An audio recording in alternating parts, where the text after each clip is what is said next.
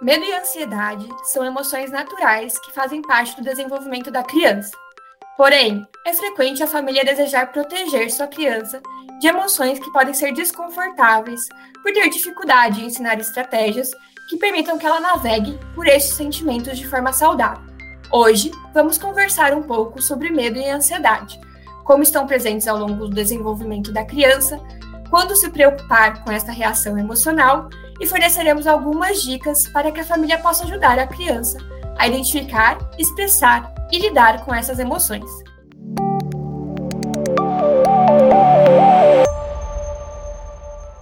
Para abordarmos este tema, convidamos o Nicolas Areco. Ele é doutor em psicologia pela USP e psicólogo do Hospital das Clínicas de Ribeirão Preto. Seja bem-vindo, Nicolas. Eu que agradeço pelo convite e pela oportunidade de conversar sobre esses assuntos hoje com vocês. Para a gente começar, uma primeira pergunta. Não existem emoções positivas ou negativas. Muitos especialistas falam que emoções são informações. Você pode comentar um pouquinho sobre isso? Eu acho que a gente faz uma certa confusão né, entre emoções e sentimentos, por exemplo. Né? Então, as emoções é, são reações, é uma categoria, né, um tipo de reação diante de um estímulo. Né? Então, é uma forma de reagir diante de um acontecimento que pode ser no mundo à minha volta ou pode ser dentro de mim mesmo. Enquanto os sentimentos eles estão mais ligados a algo mais perene, algo mais constante e é mais marcado pela forma como cada cultura, cada povo, cada época entende, decodifica e destina cada experiência humana. Então, por exemplo, se eu entro numa mata escura e ouço um barulho, aquilo deflagra, né? Aquilo dispara uma, uma reação em mim, que pode ser uma reação de, uh, de medo, em que eu vou ficar mais atento ao que está acontecendo. Ou pode me instigar uma reação é, emocional de curiosidade. Eu vou ficar atento e vou me destinar a, investigar o que está acontecendo ali.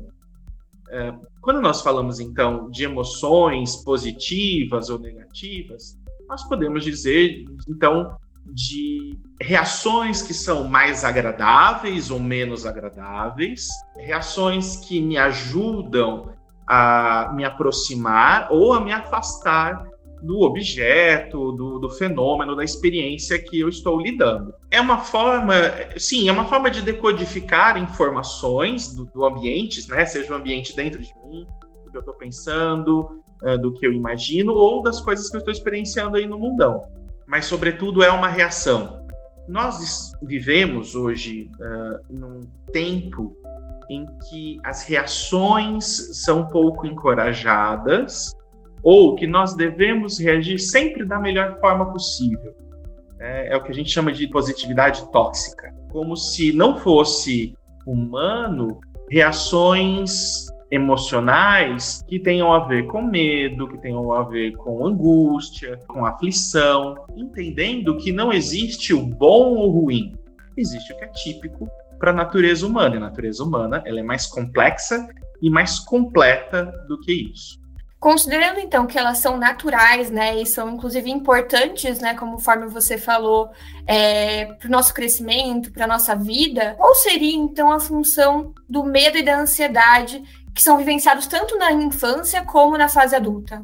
Medo e ansiedade são reações ou são condições emocionais, afetivas, que se originam com a própria espécie humana, né, e com as suas experiências o medo ele tem uma função de também preservação da espécie, preservação da vida. Então, em um nível, digamos, saudável, o medo faz com que eu sinta, ou que as pessoas sintam, uma certa precaução em se aproximar de algo que é desconhecido, que eu não domino, algo que é uma novidade e que eu ainda vou compreender como aquilo funciona, como aquilo pode me afetar. Eu trabalho no contexto hospitalar, por exemplo, e nós temos uma coisa chamada Síndrome do Jaleco Branco.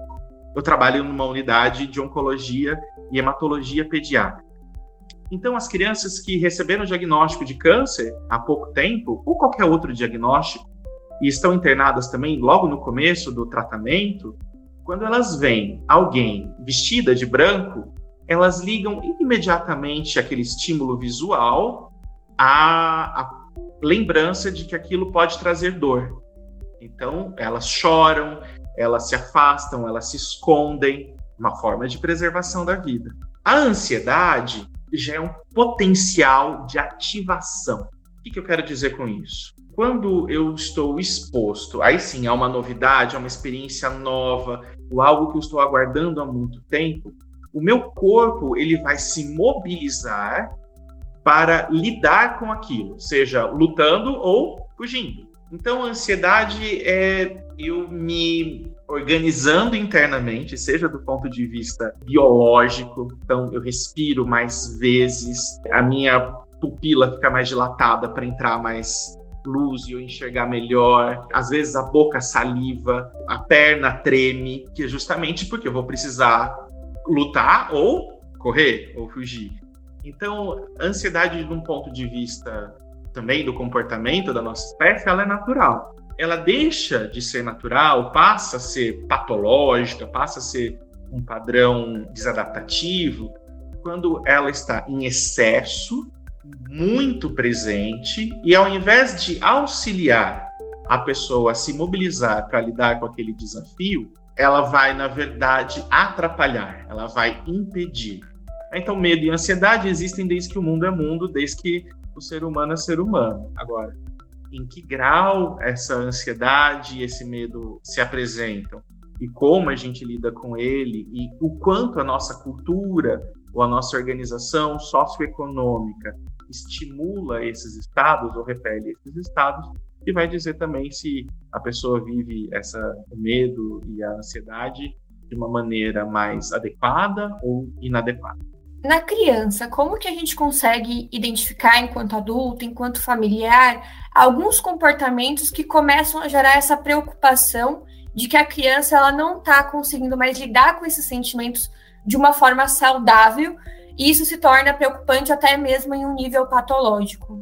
Eu acho que é importante lembrar que todo, toda experiência humana ela é intermediada. A criança humana, diferente de outros animais, de outras espécies, ela precisa de um adulto ou de alguém mais experiente para ajudá-la a entender como é esse mundão, como lidar com o mundo e como ela pode ter estratégias para lidar com cada, cada evento, cada fato. A supervisão de um adulto é sempre desejável e importante. Não necessariamente só o pai ou só a mãe pensando também né, na importância de avós, tios, professores, enfim, todos aqueles que se envolvem com a educação, com a formação, melhor dizendo, da criança. Diferente do adulto, a criança pode mostrar outros padrões de comportamento. A ansiedade, num estado aí mais patológico, né, mais desadaptativo, não vai ajudar ela a lidar com os seus desafios do dia a dia, podem se manifestar né, de forma em que de repente a criança se provoque lesões, o famoso comer a pelinha em volta do dedo ou ficar mordiscando a boca, puxando pelinhos ou se, se beliscando a todo momento, situações de enurese e encoprese, né? Então perda do xixi, do cocô, ou de noite, ou diante de eventos, ah, eu não quero ir na escola, e a criança tem um relaxamento de esfíncter e acaba fazendo uh, xixi, né? A ansiedade, de uma maneira mais patológica, pode deixar ela mais irritada, mais nervosa, mais briguenta, mais opositora.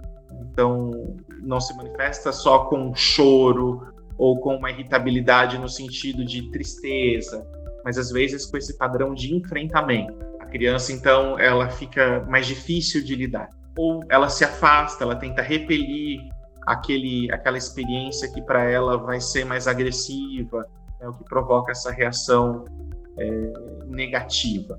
Desde esse comportamento mais motor, que também pode ter a ver com agitação, de correr a toda hora, de gritar, de falar mais alto, de ficar mais briguenta.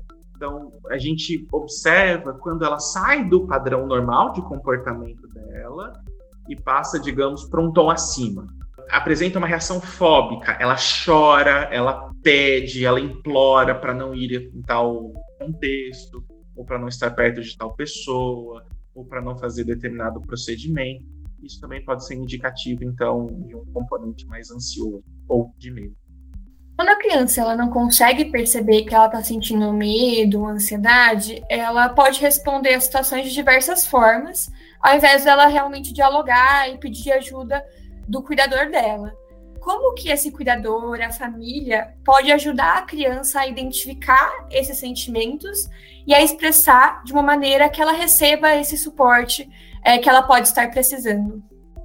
É, nós acreditamos que, os, que as nossas crianças são mais adultas, mais maduras do que o nosso padrão né, de uma geração, duas gerações anteriores que não tinham contato com tecnologia. Então, nós tendemos a tratar as nossas crianças hoje em dia como mini adultos. Olha, eu já conversei com meu filho, ele não quer entender.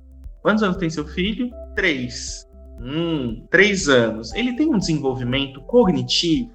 Né? A inteligência dele tem todos os aparatos que vão fazer ele compreender as informações que nós passamos o seu filho de 7 anos vai compreender de uma maneira diferente a mesma informação, assim como seu filho de 11, 12 anos de uma outra maneira. Nós precisamos considerar que a criança não consegue a todo momento, em todo contexto, expressar o que sente, primeiro porque ela não é capaz, né, logo de cara, de entender. Esse é o papel do adulto. O adulto vai poder olhar para ele e dizer: meu filho, eu acho que você está com medo de ir no primeiro dia na escola nova. Meu filho, acho que você não está querendo ir brincar com seus amigos porque você está com medo de acontecer alguma coisa. Ô meu filho, você não está conseguindo dormir porque você está muito ansioso pela viagem que você vai fazer amanhã. Então, nós nomeamos esse sentimento, damos exemplos, mostramos com vivências pessoais quando nós nos sentimos ansiosos, quando nós nos sentimos é, com medo. E não é um curso em que eu ensino o conteúdo e aplico uma prova. É uma aprendizagem que se dá na interação, que é verbal, ao longo dos anos, durante o processo de desenvolvimento da criança e, na verdade, para o resto da vida. Não é à toa que nós buscamos outros suportes na vida adulta ou na, na velhice, justamente para entender o que a gente está sendo que nomear. Uh, mas também no que a criança observa no seu cotidiano, no seu dia a dia, no contexto educacional, no contexto familiar. Então, o padrão cultural, o padrão de comunicação e de valorização dos sentimentos, ou de como expressar esses sentimentos, é o que ela vai absorver. Então, se é uma família que não valoriza, que não expressa, que não conversa, é, não adianta ela querer ensinar né, dessa forma quase professoral, ela não vai aprender. Como é o padrão dessa família? É uma família mais aberta? É uma família, é, é uma cultura que incentiva a expressão afetiva? Ela vai aprender de um jeito. Se é uma cultura, uma família né, que no dia a dia não, não favorece essa expressão, ela vai aprender de outro. Né? Então, a forma de como a criança vai poder pedir ajuda, às vezes é se mostrando mais agitada, mais irritada, mostrando nas suas atitudes e comportamentos que ela está uh, vivenciando naquele momento algum problema que ela não sabe lidar. E por outro lado, ela também vai, uh, o adulto, através da sua observação, que vai poder se aproximar sem necessariamente ela expressar, porque nem sempre ela é capaz de formular o problema. Nós que vamos identificar. Qual seria a forma mais adequada da família acolher e se manifestar quando percebe essas reações emocionais da criança? É muito comum, né, quando uma criança recebe, tem um diagnóstico em saúde, né, algum problema grave de saúde, como câncer, que é o que eu trabalho, a primeira coisa que a gente ouve, né, que, que os pais ouvem é não expressem o que vocês sentem diante da criança. Sejam fortes. E cobram dos seus filhos que se expressem. Opa, peraí. Não é, não é lógico né? E aí é sempre muito interessante, né? Os pais, né? Pais e mães falando, não, olha, quando eu me sinto triste, quando eu quero chorar, eu saio do quarto, eu vou tomar banho, eu choro no telefone. Como se depois, na, no retorno, né, ao lado da criança, a criança não fosse observar aquilo e ver que os pais estão escondendo alguma coisa deles. Já o contrário não é verdadeiro. As crianças conseguem esconder muito melhor o que estão sentindo naquele momento. De fato, elas, elas uh, reprimem ou elas usam outras estratégias para, de alguma maneira, sinalizar que estão tristes ou que estão com medo, estão ansiosos. Então, o que eu sempre sugiro é: vai chorar?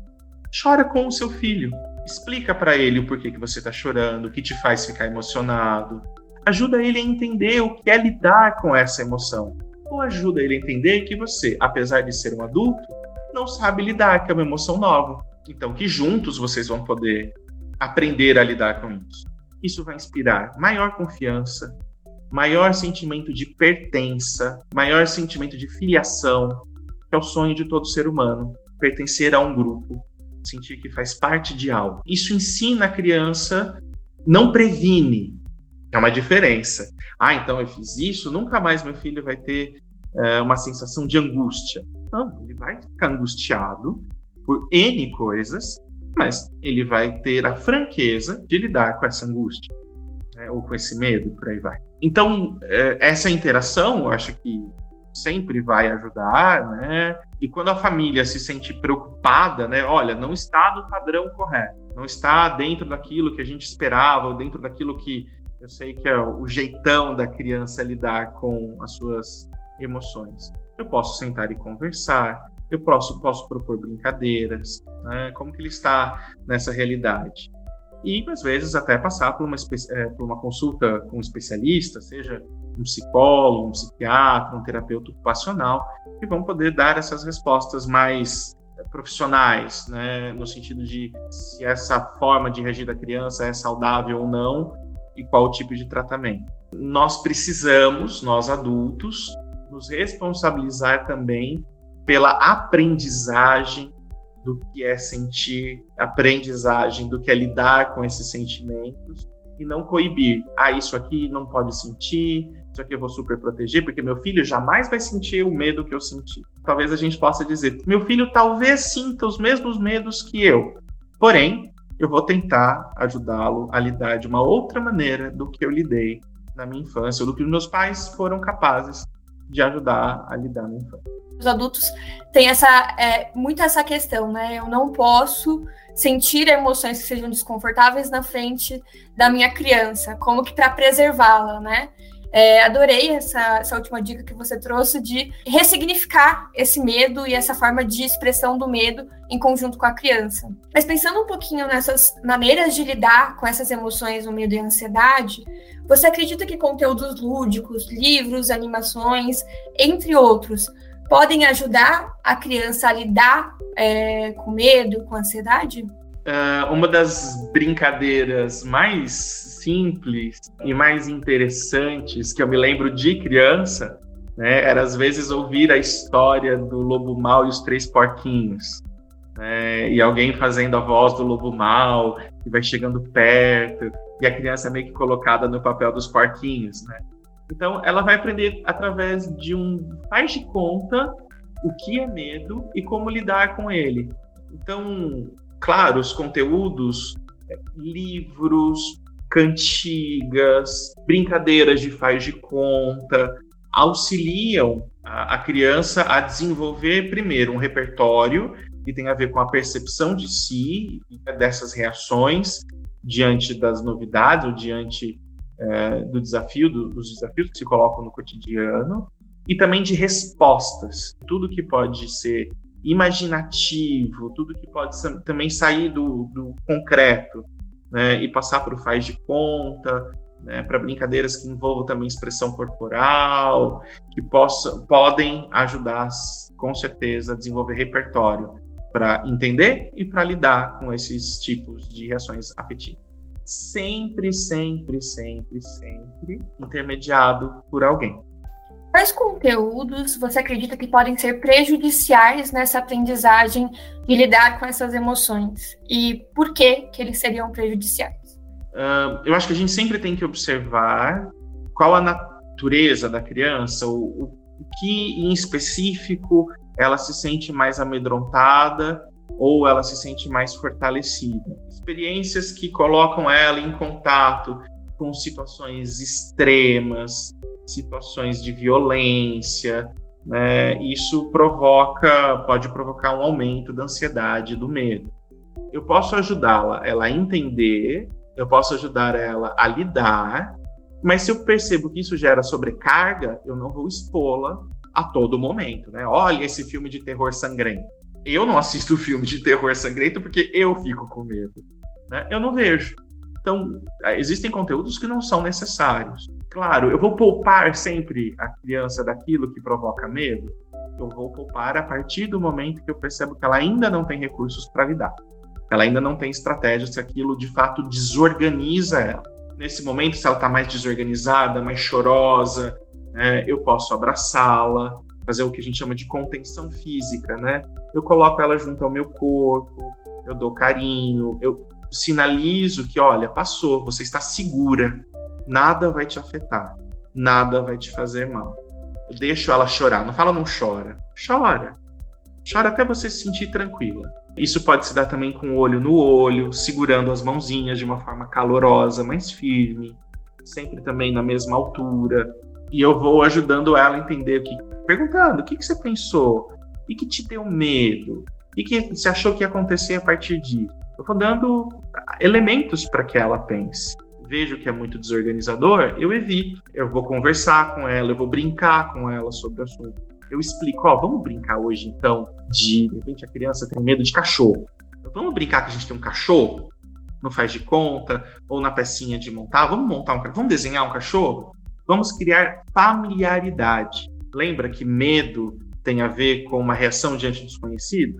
Ao contrário do desconhecido, é o familiar. Então, isso vai ajudar ela, de novo, a lidar. Não significa que ela não tenha medo.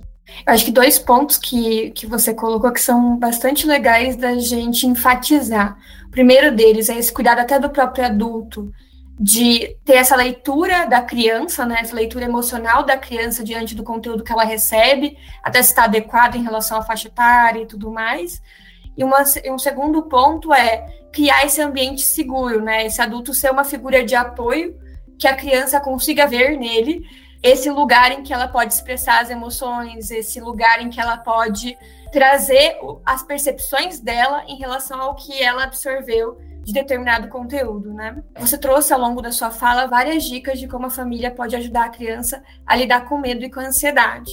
Se você pudesse trazer aqui para finalizar algumas dicas práticas de como a família pode trabalhar no dia a dia, independente se essa emoção está sendo expressa ou não pela criança, como ela pode preparar essa criança para lidar de forma saudável com qualquer tipo de emoção desconfortável, que dicas seriam essas?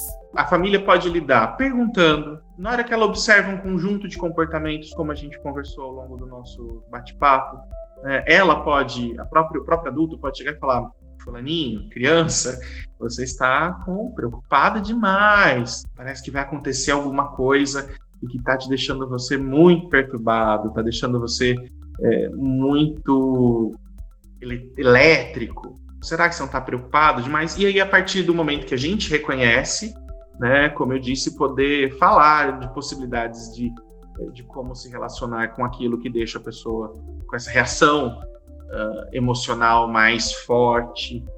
Eu acho que através dessa brincadeira do dia a dia, né, de se mostrar interessado pela criança, né, não é aquela coisa de, olha, agora eu vou ditar regras, ouça, anote e aplique. Né? E eu acho que é isso, esse olhar interessado da convivência no dia a dia ajuda a criança a adquirir instrumentos que ela vai poder se compreender, administrar e pedir ajuda quando nenhuma coisa nem outra é possível. Ou quando uma dessas estratégias dela deu muito errado, né, deu errado, e dei de uma forma ruim, com medo, com ansiedade. Preciso de ajuda. Claro, isso a gente está falando de crianças bem mais velhas. Crianças de 3, 4, 5 anos vão reagir de forma diferente. A gente pode fazer um desenho sobre isso, eu posso contar uma história, fazer uma brincadeira em que a gente vai brincar que nós somos exploradores e entramos num outro planeta e porque na verdade é, isso é uma aprendizagem para a vida adulta de quando ela entrar num emprego novo, quando ela entrar na faculdade, quando ela tiver num relacionamento novo, ela vai acessar essas memórias, ela vai acessar é, essas experiências que ela teve, de novo, através do brincar, das cantigas.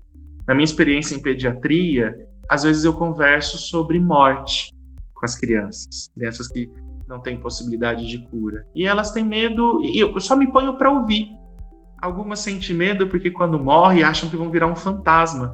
E fantasma não tem perna, tem fumacinha. Como que eu ando? O medo de algumas crianças é esse. E isso é frequente. Mas o que, que eu fiz para descobrir? Não tem nenhum milagre, nenhuma técnica mágica. Eu ouvi a criança. Sem o celular, sem o WhatsApp, sem nenhuma rede social me atrapalhando, eu tendo que atender meu chefe. Então, eu acho que é entender que as relações humanas têm esse tom é, sagrado, porque o que nos torna humano justamente são as relações. Queria te agradecer por esse papo tão gostoso. Eu aprendi muito com você e espero que as famílias que estejam nos ouvindo também aprendam. Eu também queria agradecer muito pela oportunidade de bater esse papo, de conversar um pouquinho sobre um tema hoje bastante espinhoso. E se eu pudesse concluir minha fala com alguma reflexão, é, não tenham medo das emoções e dos sentimentos. Tenham medo de não lidar com eles. É um espaço tão rico a infância e a adolescência que a gente não pode poupar a meninada de aprender a lidar com medo e com angústia. E adulto também tem medo e fica angustiado de lidar com essas coisas na criança. E às vezes o medo maior é o nosso, não é o deles. Eu acho que o recado aqui fica: permitam-se sentir, né? Seja criança ou adulto. Muito obrigada.